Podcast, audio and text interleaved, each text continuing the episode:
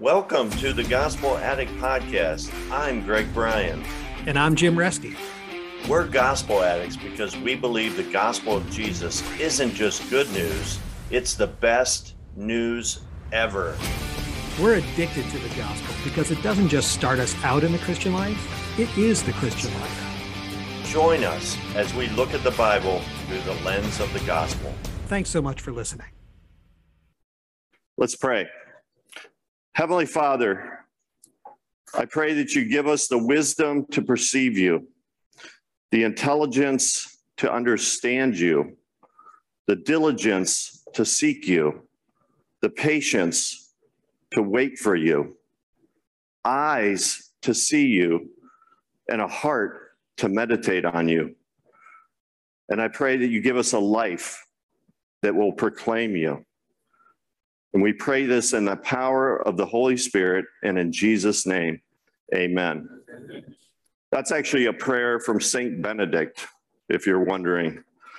Great prayer.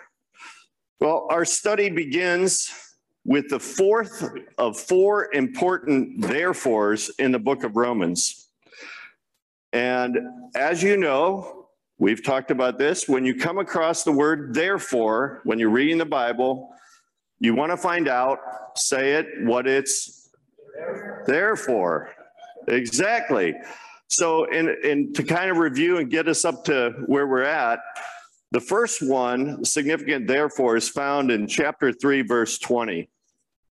This is where Paul says, Therefore, no one will be declared righteous in God's sight by the works of the law.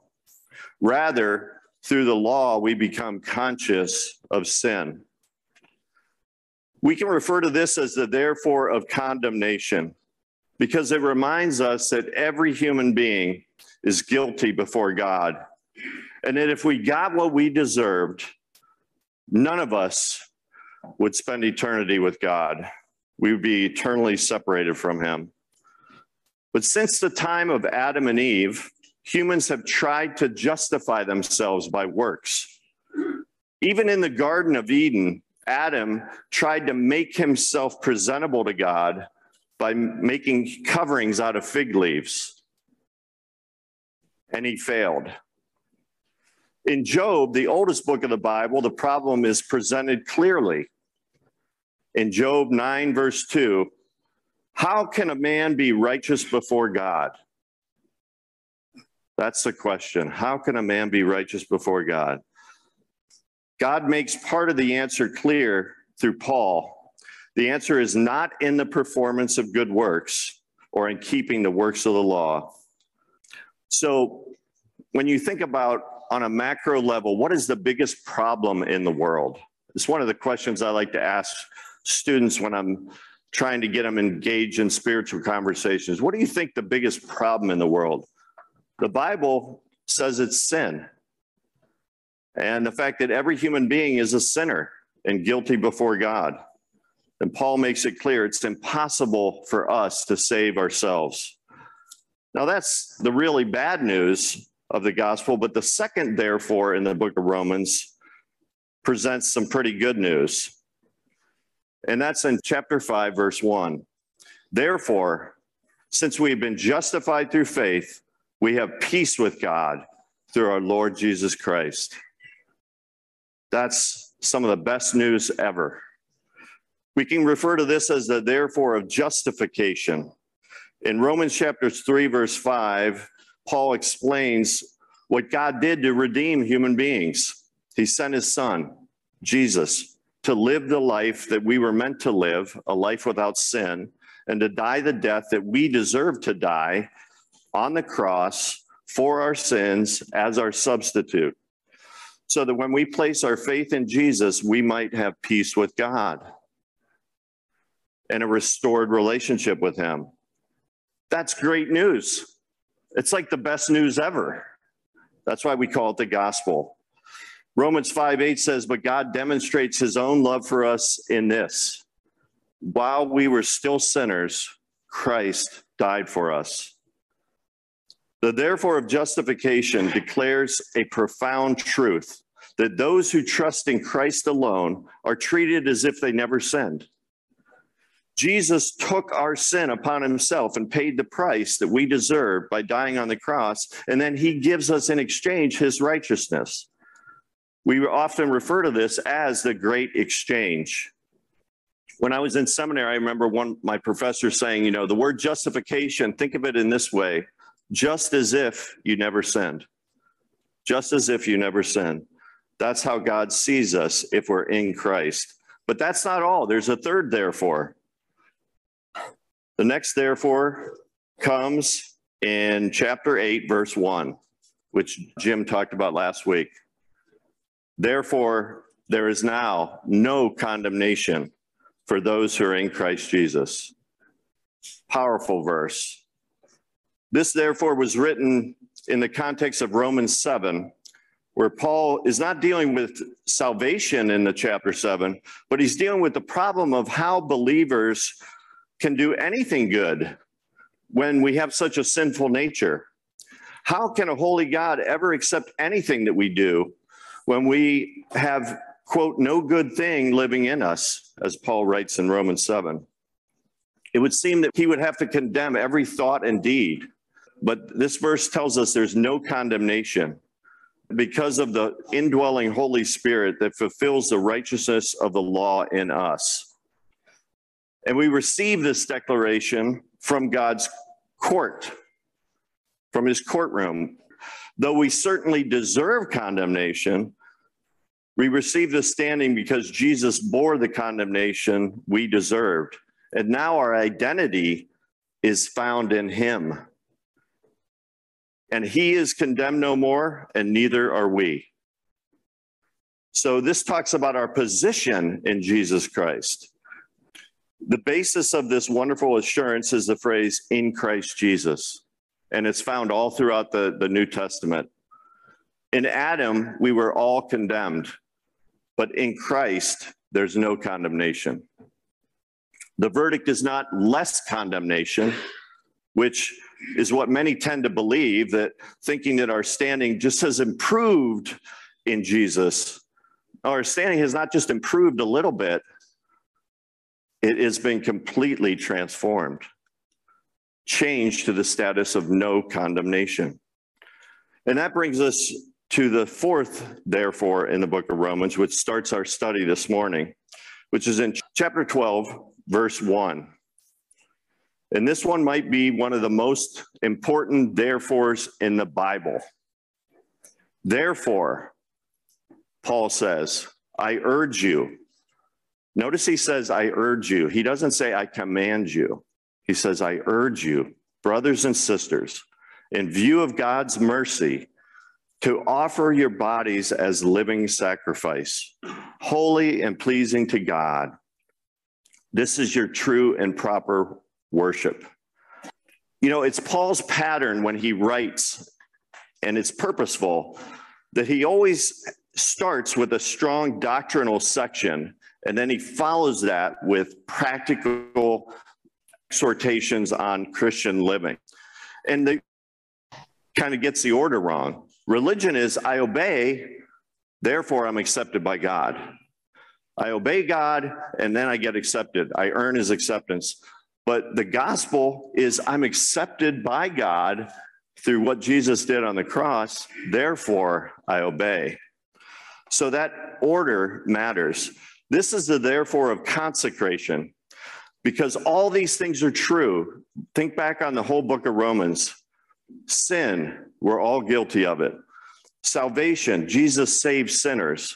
Sanctification, the Holy Spirit changes us from the inside out. In light of all that, the only logical response is to surrender as a form of worship and service to God.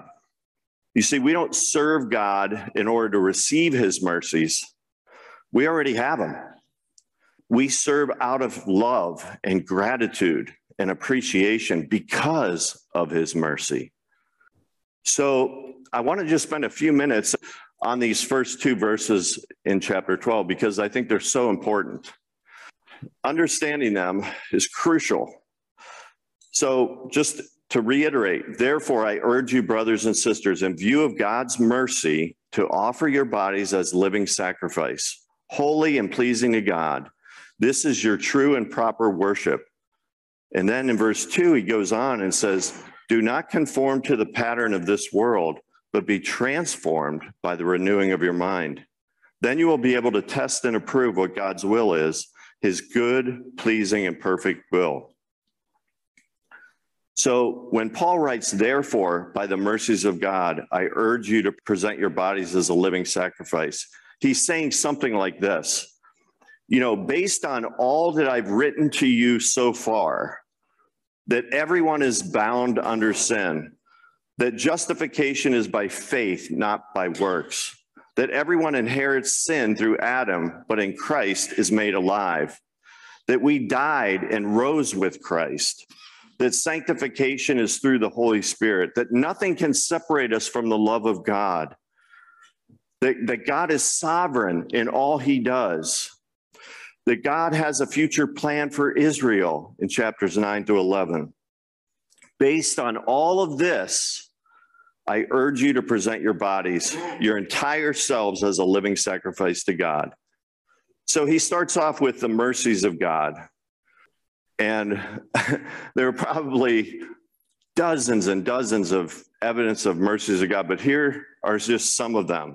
Consider the mercies of God already told to us in the book of Romans. God credits us righteous apart from, the, from works. God offers justification and redemption. Jesus' sacrifice provides atonement. God takes judgment on himself. God is forbearing and patient with us. Our transgressions are forgiven, our sins are covered, our sins are not counted against us. God gives spiritual life to the spiritually dead. God makes peace between us and Him. God poured out His love into our hearts. He's given us the Holy Spirit. He demonstrated His love for us that while we were still in open rebellion to Him, he died for us. He saved us from his wrath. He reconciled us to himself. He gives us eternal life. He provides an overflowing and abundant provision of grace. He's allowed us to die to sin. God gives us a new life. He allows us to bear fruit. He frees us from condemnation. He makes us his children, heirs of God and co heirs with Christ. God shares his glory with us. The Holy Spirit intercedes for us. God works for our good. He conforms us into his likeness. He is for us, not against us. God doesn't bring charges against us. He provides his love from which we can never be separated. He saves all who call on him. And then he even allows those who don't even seek him to find him. In light of those mercies, God calls us to be living sacrifices. Now, this whole idea of like living sacrifices, that would have got Paul's readers' attention. But there are two really good examples of living sacrifices in the Bible. The first one is Isaac. Think about Abraham and Isaac. Think about the journey Abraham took with his son Isaac to the place where he was going to make a sacrifice. Isaac willingly put himself on the altar and he would have died in obedience to God's will. But then the Lord sent a ram to take his place at the last second. So we could say that Isaac died just the same. He died to, to self and willingly yielded himself to the will of God. And when he got off that altar, Isaac was a living sacrifice to the glory of God. Just think about that story. It's amazing Isaac didn't run away when he realized what was going on there. Like when he says, Hey, dad, uh, I see we got all the stuff for the, the sacrifice, but where's the sacrifice?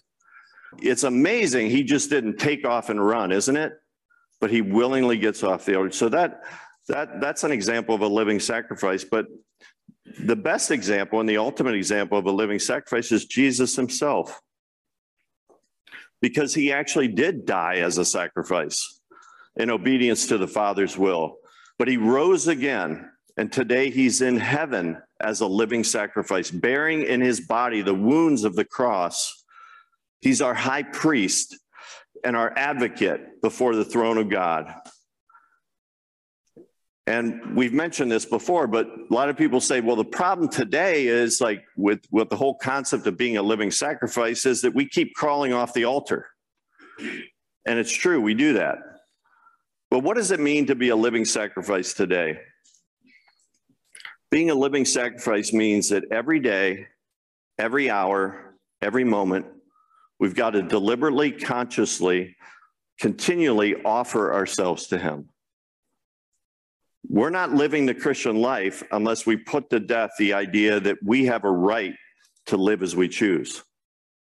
Boy, that's tough for Americans, isn't it? Let me say that again. We're not living the Christian life unless we put to death the idea that we have a right to live as we choose. This is the essence of the Christian life. You put to death the right to live as you choose. You put to death the idea that you belong to yourself. You put to death that you know what's best and what should happen in your life. And it feels like a death when you say that to God. When you say to God, God, I know you know what's best, and I just trust you. That's a tough thing to say, especially when you're going through some difficult trials and tribulations, or when things don't work out the way you think they should work out. It feels like a death. But on the other side of that is life. A living sacrifice leads to life. Listen to this story. It's a true story. Back in the 1930s, and you have to kind of put yourself in that historical context, there was a young girl. She was 15 years old, and she was at a Bible conference. And at this Bible conference, not only did she commit her life to Christ for salvation, which was awesome, she also made a commitment to serve him on the mission field in Asia one of the hardest places to be a missionary at that time. And unlike a lot of young people who maybe make a commitment like that and waver, she did not. She stuck to it. In her teen years, she talked to all the different mission agencies.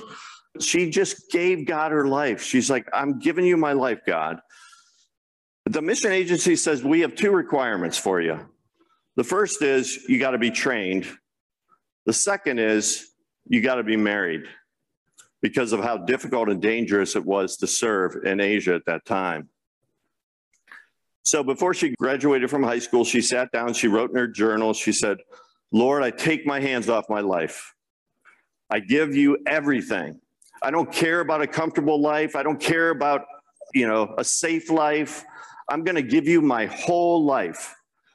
I'm going to live my life as a in missionary service to you. I'm going to go through all the training I have to.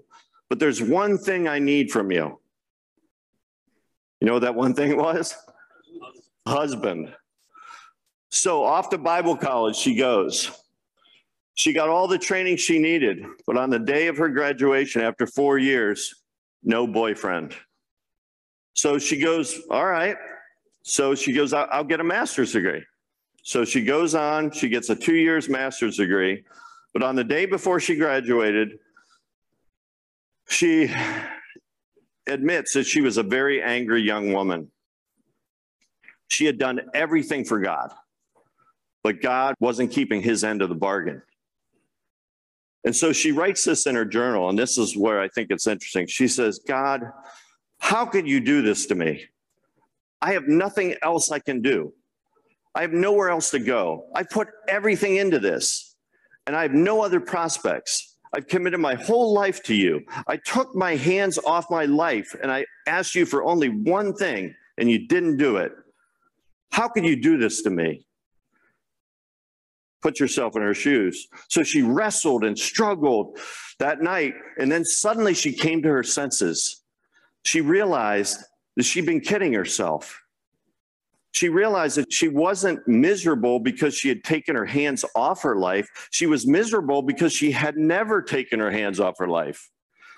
She realized that she had developed an idea of what a noble life was. That if, if she could live this life, then this is all that matters. that she would have value and she'd be a person of worth. She was telling God the kind of life that he had to give her. She realized she was using God, not serving him. She hadn't taken her hands off her life. So finally, that night, she takes her hands off her life. I don't know the rest of the story. I don't know if she ended up, you know, yeah, you're all like, what's the rest of the story?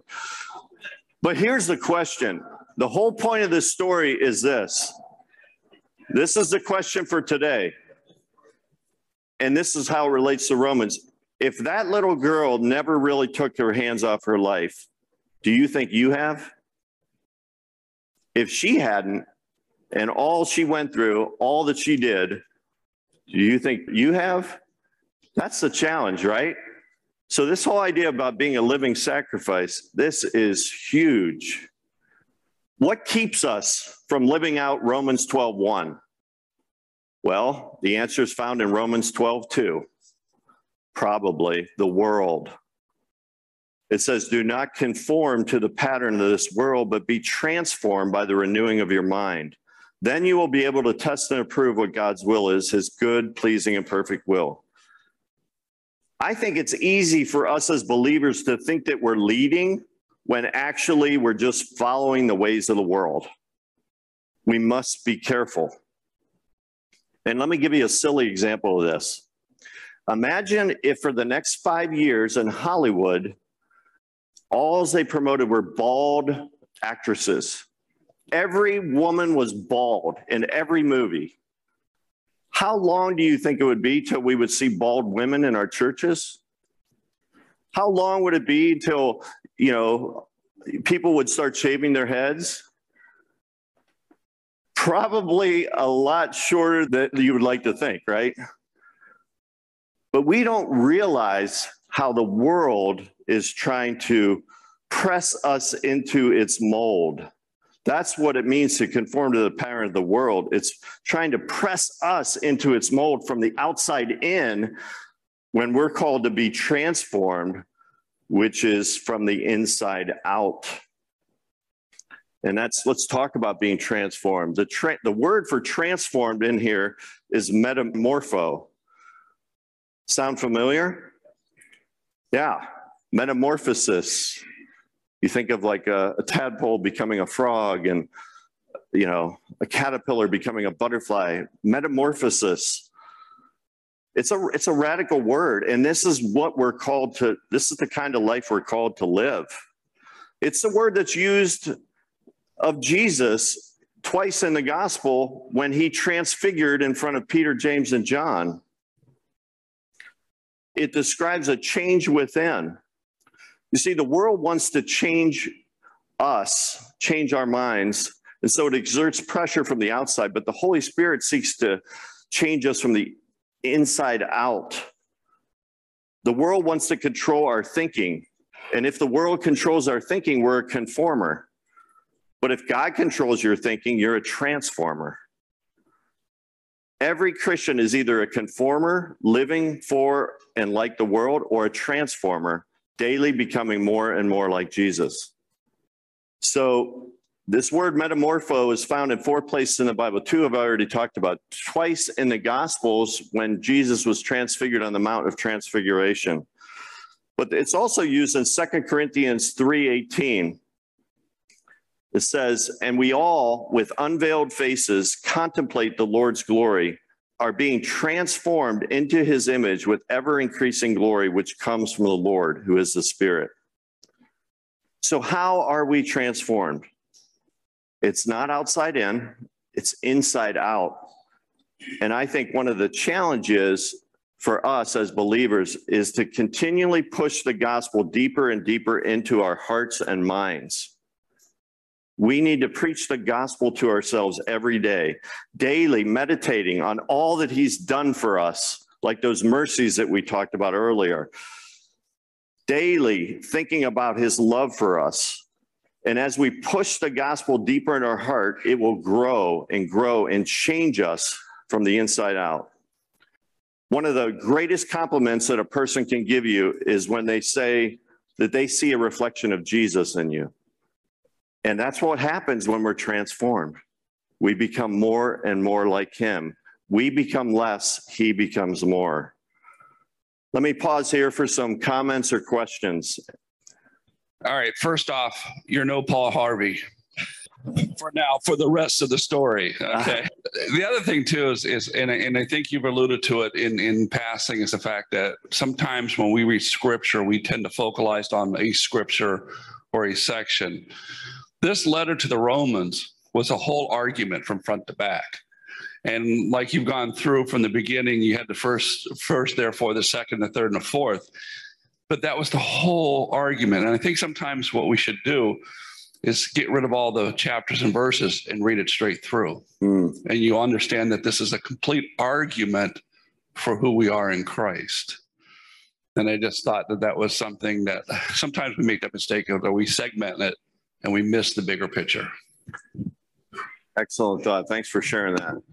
There are Bibles out there where, where they remove the, and that is, it, it actually makes you realize this was a letter. Like when we read it, we're like dissecting it a lot of times. Yeah, Tom. You know, when we pray, we say thy will be done.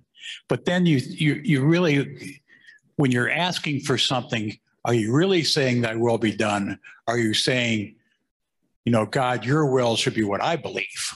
Mm. And it, I find it difficult sometimes to pray. I mean, really, all it's necessary is thy will be done and to focus on that. Yeah.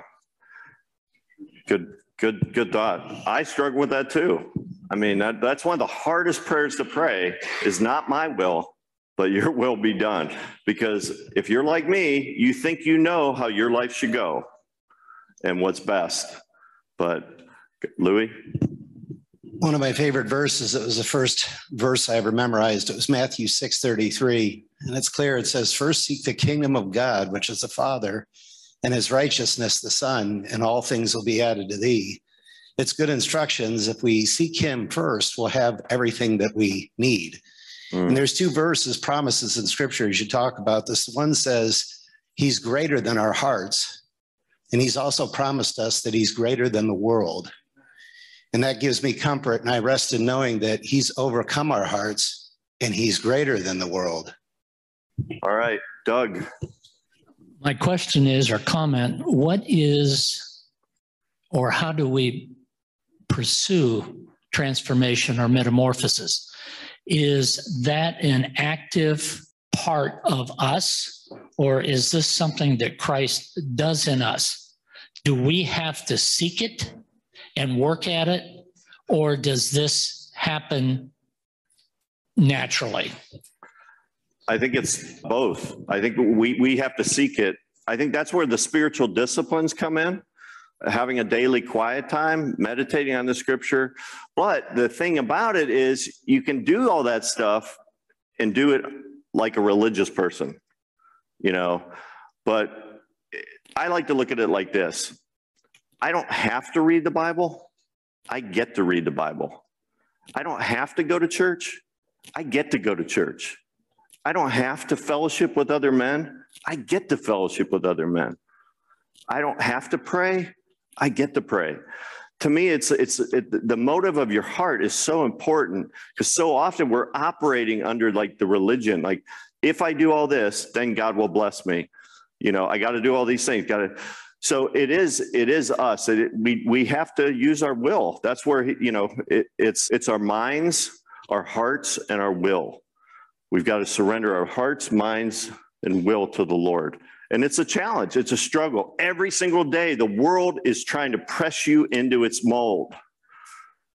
And that's why it's so important to daily be in the Word and daily be in prayer, to meditate on Scripture, to memorize Scripture, not because you have to, because you get to. And it changes you from the inside out.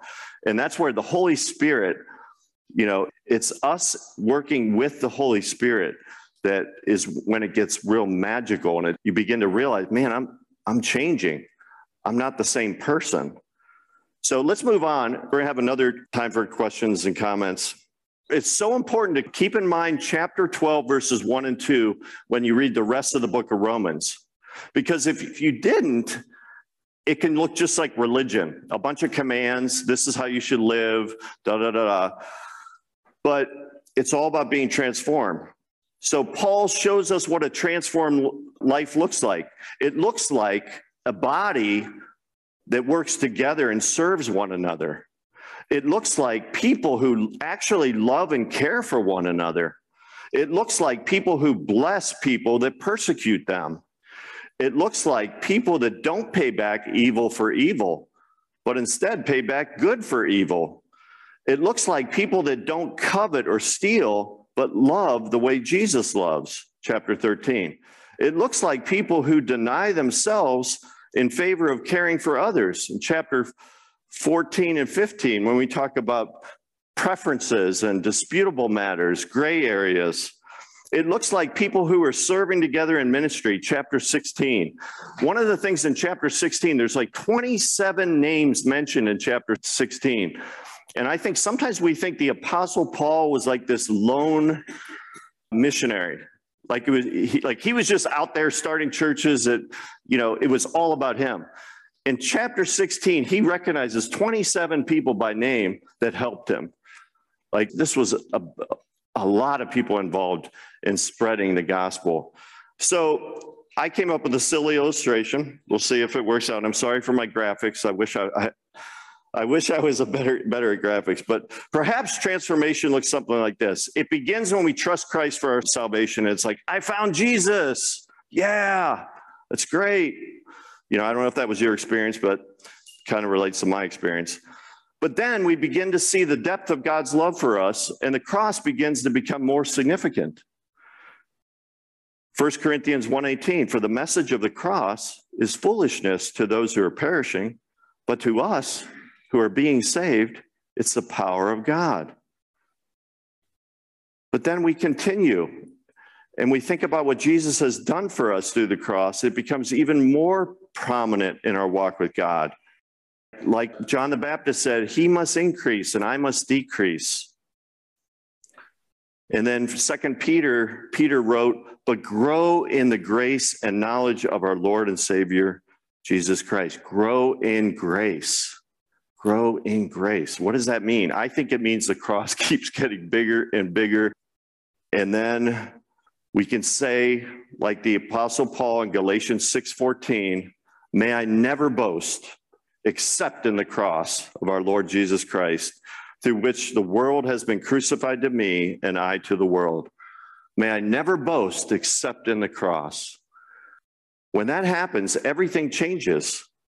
It affects all our relationships. We can even get along with Christians we disagree with. You know, we're going to we're going to get to that in a second.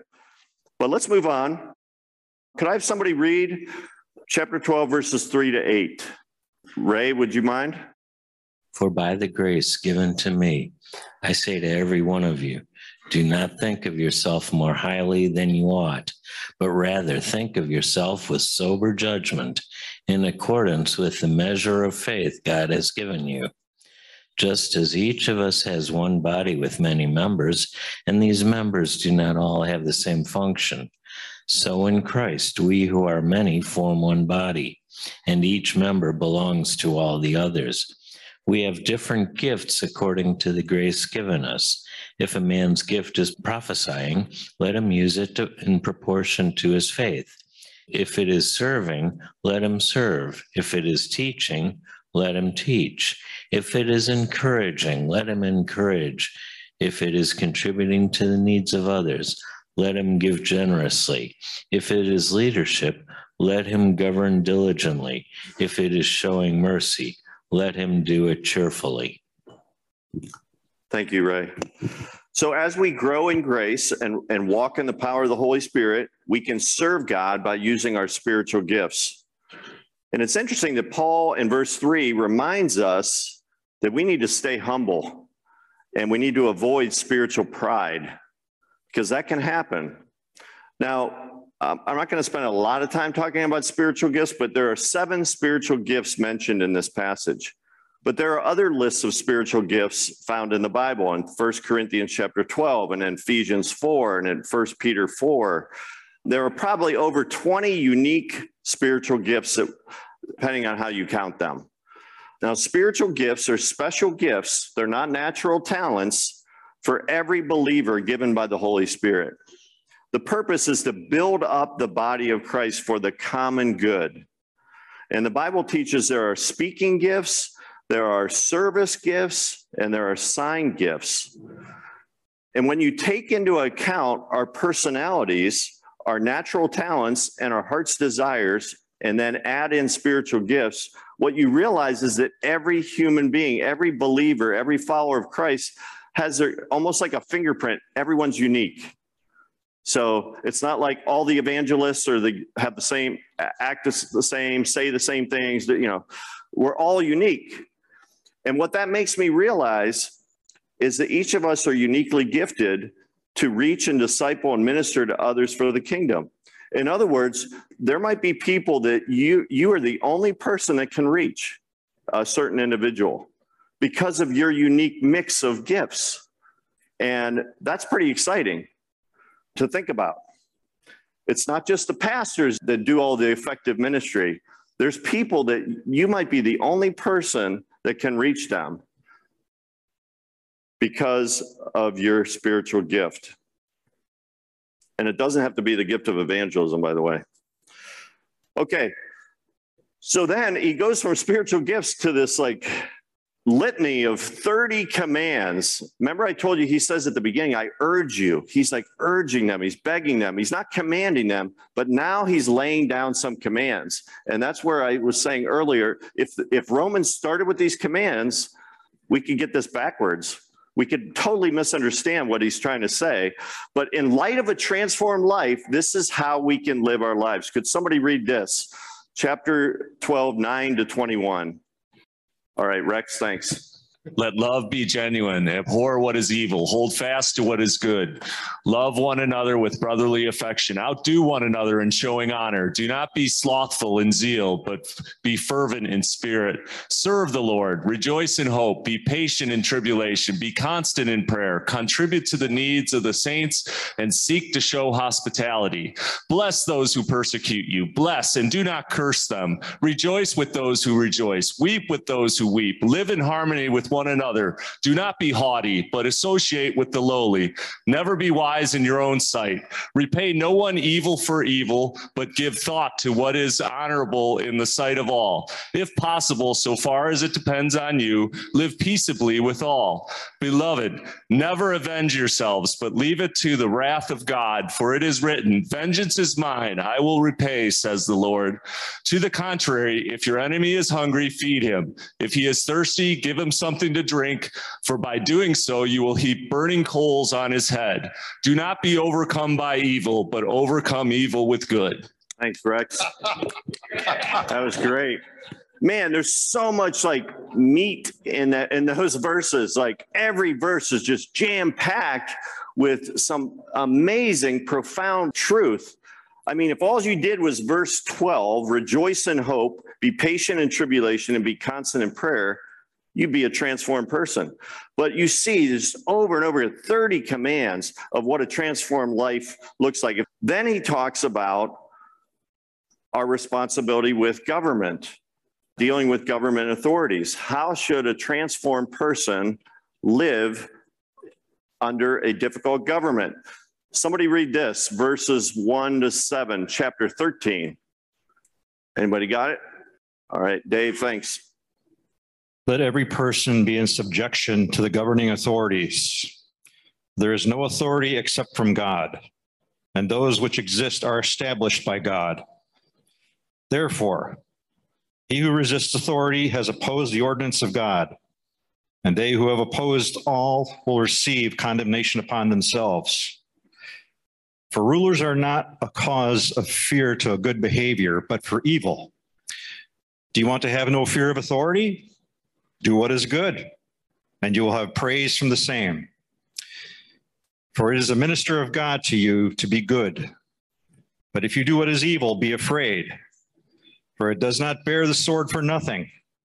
And it is a minister of God, an avenger who brings wrath upon those who practice evil. Wherefore it is necessary to be in subjection, not only because of wrath, but also for conscience sake. For because of this, you also pay taxes, for rulers are servants of God, devoting themselves to this very thing.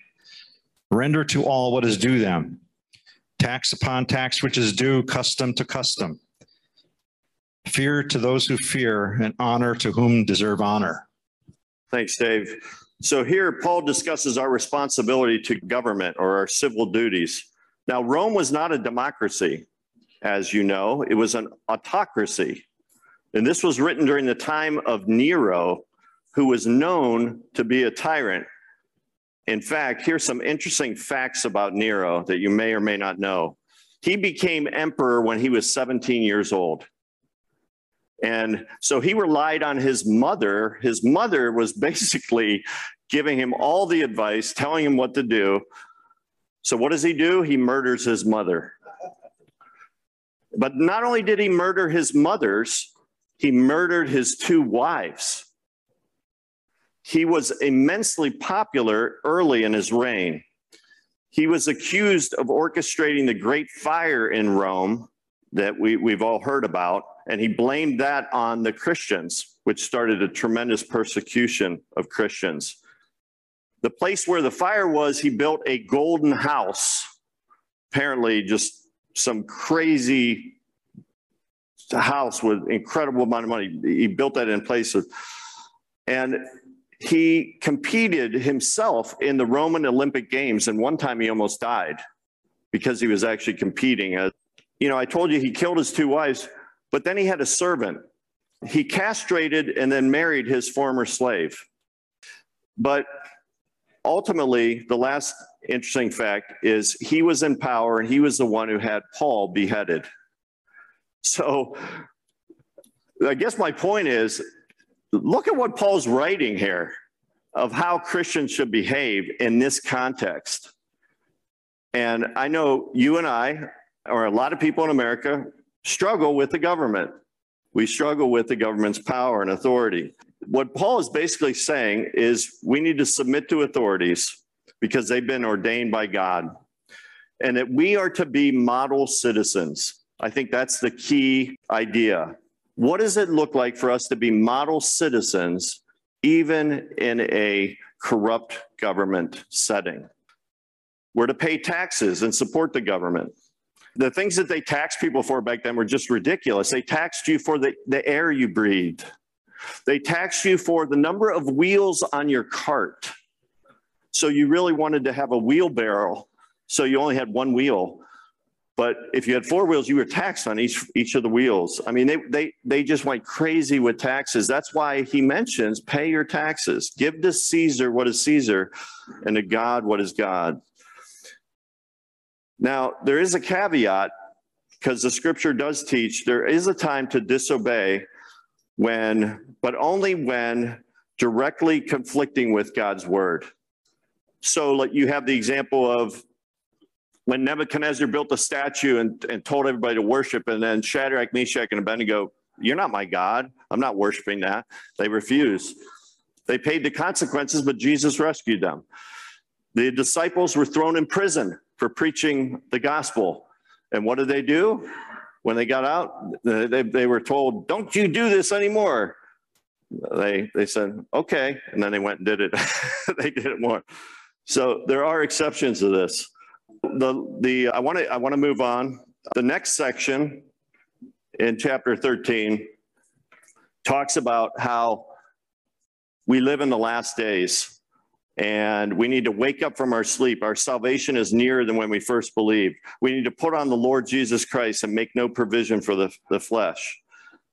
So I'm going to just tie this into we need to make the most of every opportunity we have. The time is short. It really is short. And so we need to make the most of every opportunity we have to share the gospel. And last time I spoke, I think or no, no, no. I was making a comment. I talked about this illustration called the golf illustration, how to share your faith with tact. And so I just thought I would just spend a, a minute or two filling this out because I'm convinced that one of the reasons we're ineffective in sharing our faith, it's not the message that turns people off, it's the messenger. And it's our approach. We're either too heavy handed Or we just come across like the guy who spent a whole year building a friendship and praying that, that he could be a great witness at work. And he had this one guy that he was befriending and serving and loving, but he wasn't talking about, he wasn't sharing any, he wasn't sharing his faith verbally. It was just all through his life. He won his life. And then finally, the guy turns to him and he says, Hey, I have a question for you. And the guy's in, in his heart, he's like, Oh, this is it. This is it. He's like, He's going to ask me about Christ. He says, Are you a, a vegetarian? He goes, I've been watching your life. I, I have a real serious question I want to ask you, a personal question, you know. Are you a vegetarian? And the guy's like, Oh, that's what he got. That's what he saw in my life. Like, so we have to share Christ. We have to use words. When I think of evangelism, I think of, of like people are like golf balls. Some are closer to Christ or the hole than others. And so, depending on how far away they are, you need to use different methods. And so, a driver is used when the ball is far away from the hole. And in my mind, some good drivers when it comes to evangelism are acts of kindness, acts of service, and then practicing spiritual curiosity. That's just kind of like every once in a while throwing out a question like, hey, you ever think about spiritual things? Where, where are you at on your spiritual journey? Or, you know, just, just throwing out a question to see what the response is. And you'll be able to judge where a person is, how open they are. Are, are they indeed on the tee or, or maybe you find out they're in the fairway. And if they're in the fairway, then you pull out your irons, right?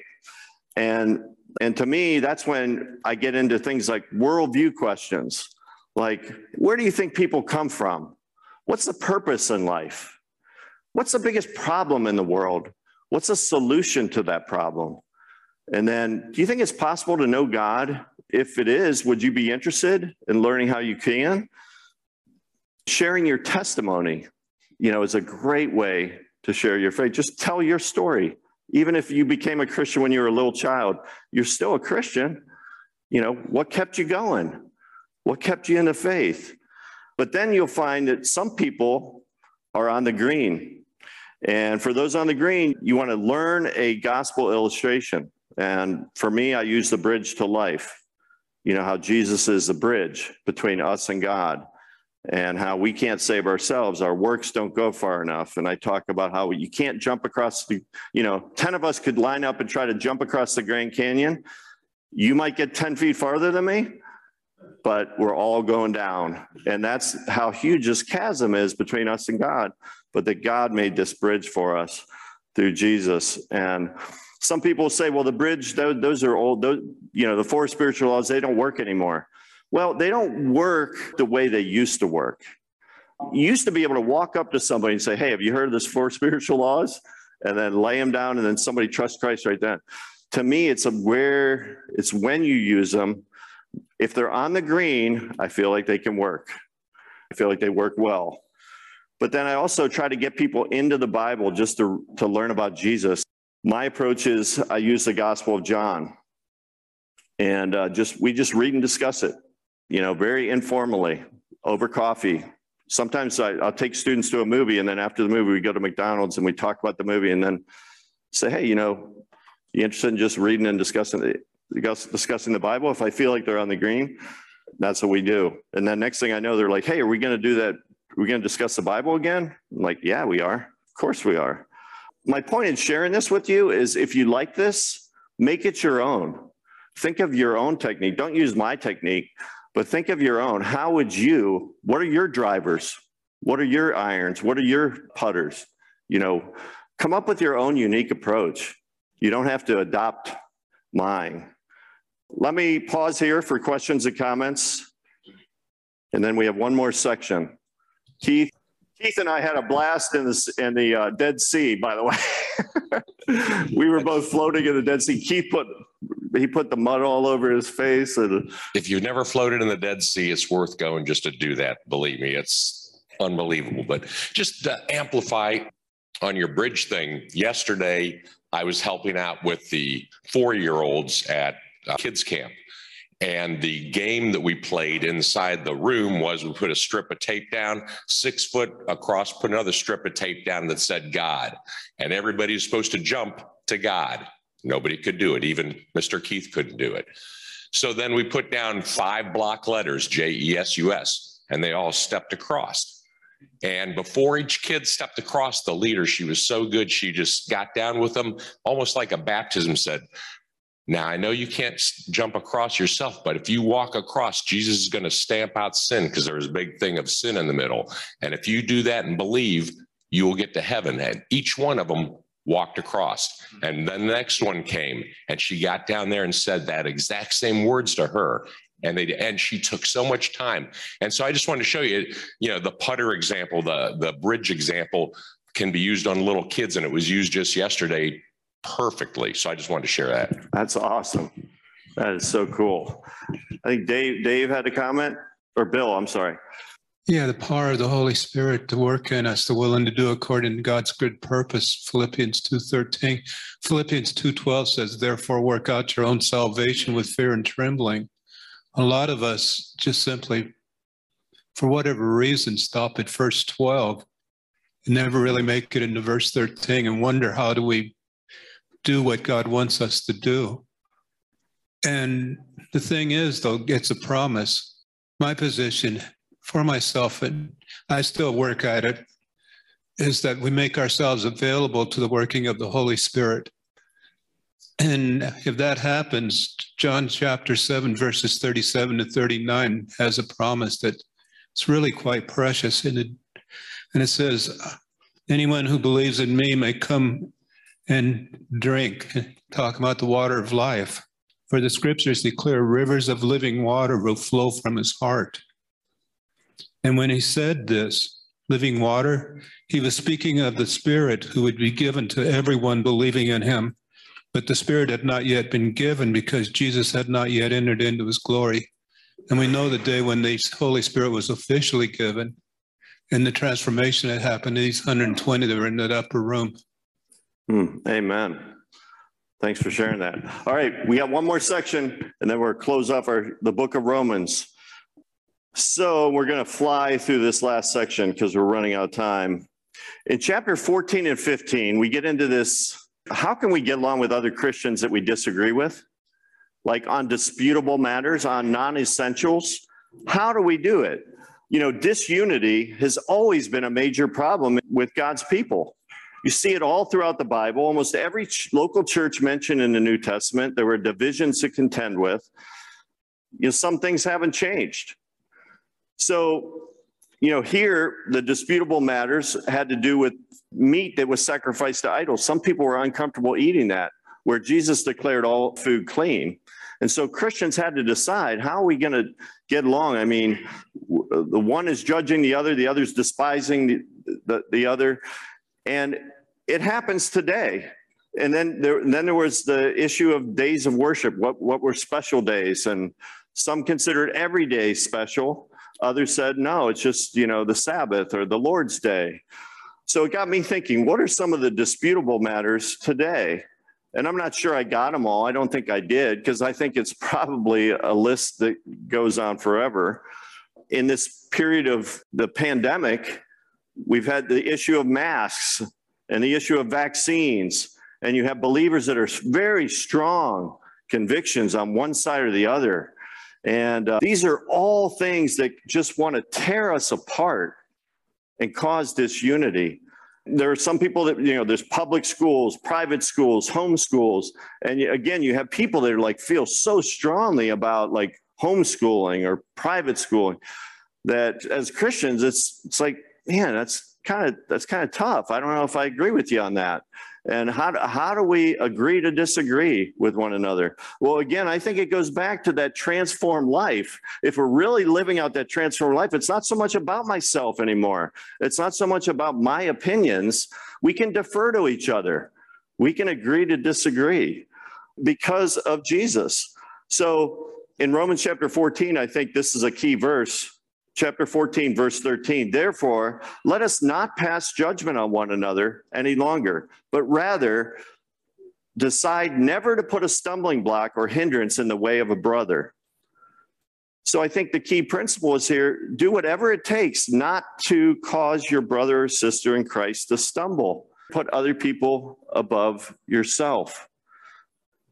And that can be hard to live out at times, especially when we have these so much strong convictions.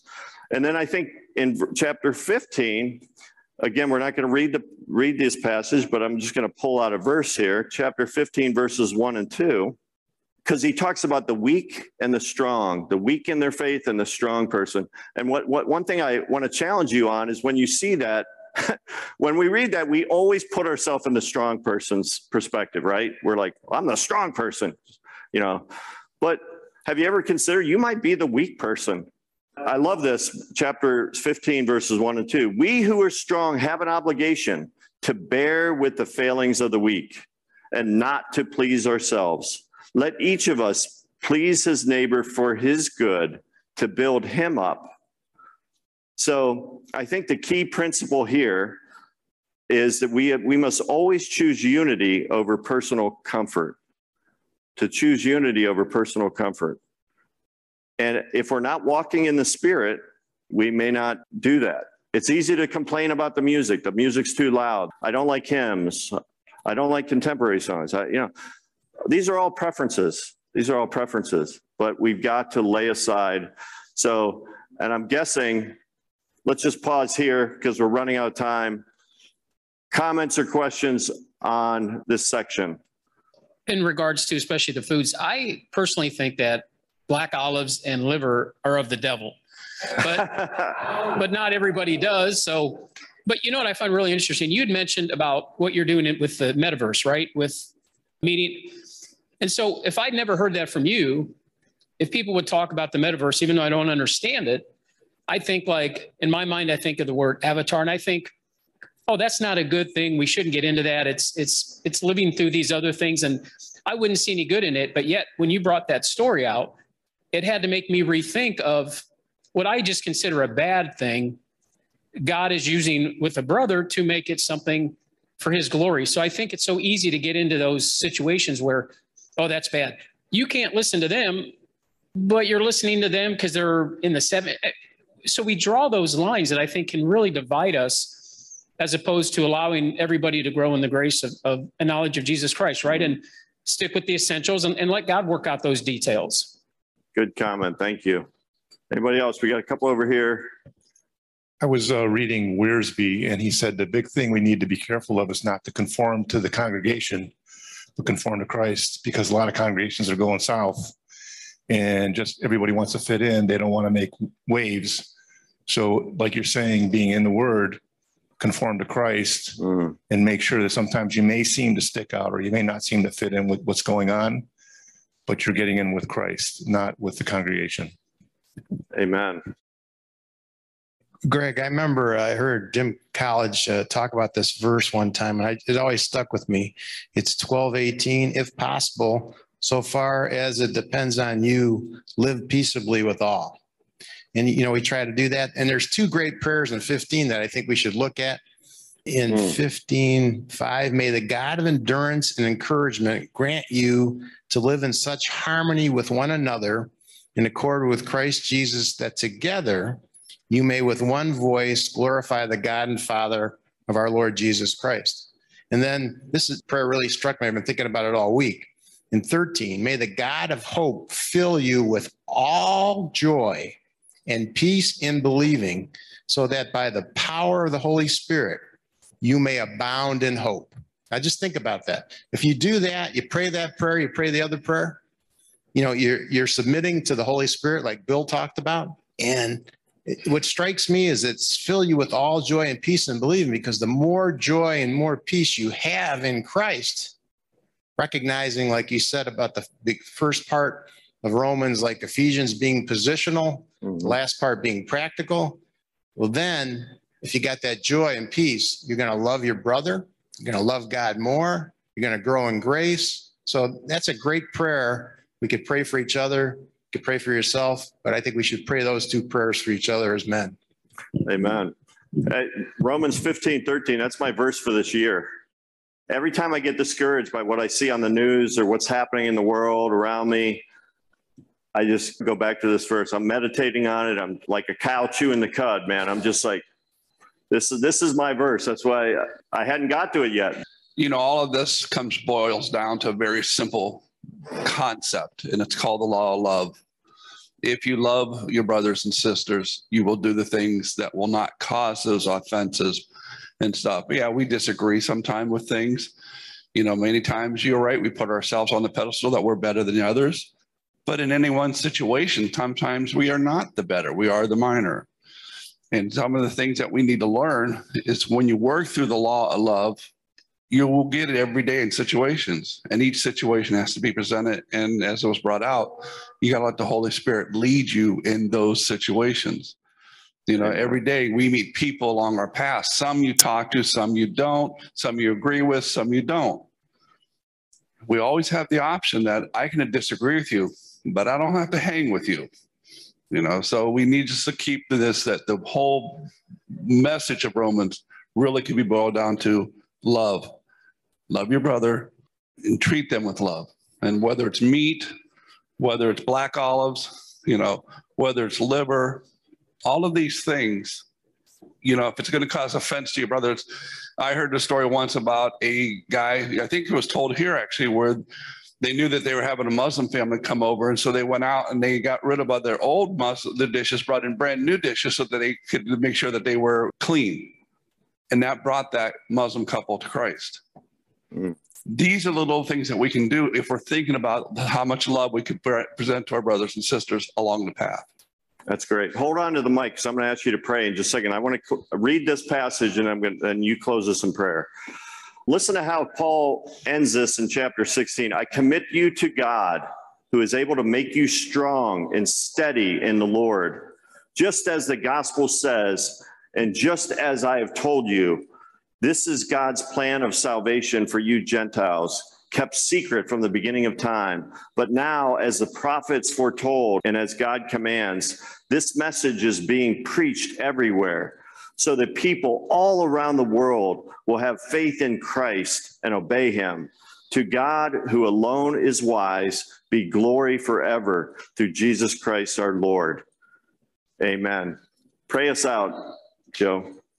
Heavenly Father, as we prepare to depart this day, this session, we just give you honor, glory, and praise. We thank you for the leading of the teacher this day and the teachings of the others as we learned about Romans and the walk of the and the teaching of the book of Romans. Father, we'd ask that each person this week be blessed as they go along their journey, that everybody would have safe travels to and from as they go about their daily business. We also thank you, Father, that we have the Holy Spirit within us, that you will lead us each and every day and guide us as we go through this next week. And all that we do, Father, we give you all honor, glory, and praise in the name of Jesus. Amen. Thanks for listening to this episode of the Gospel Addict Podcast. Feel free to contact us via email at gospeladdictpodcast at gmail.com. Stay tuned for our next episode and remember, on your worst days, you're never beyond the reach of God's grace, and on your best days, you're never beyond the need of God's grace. See you next time.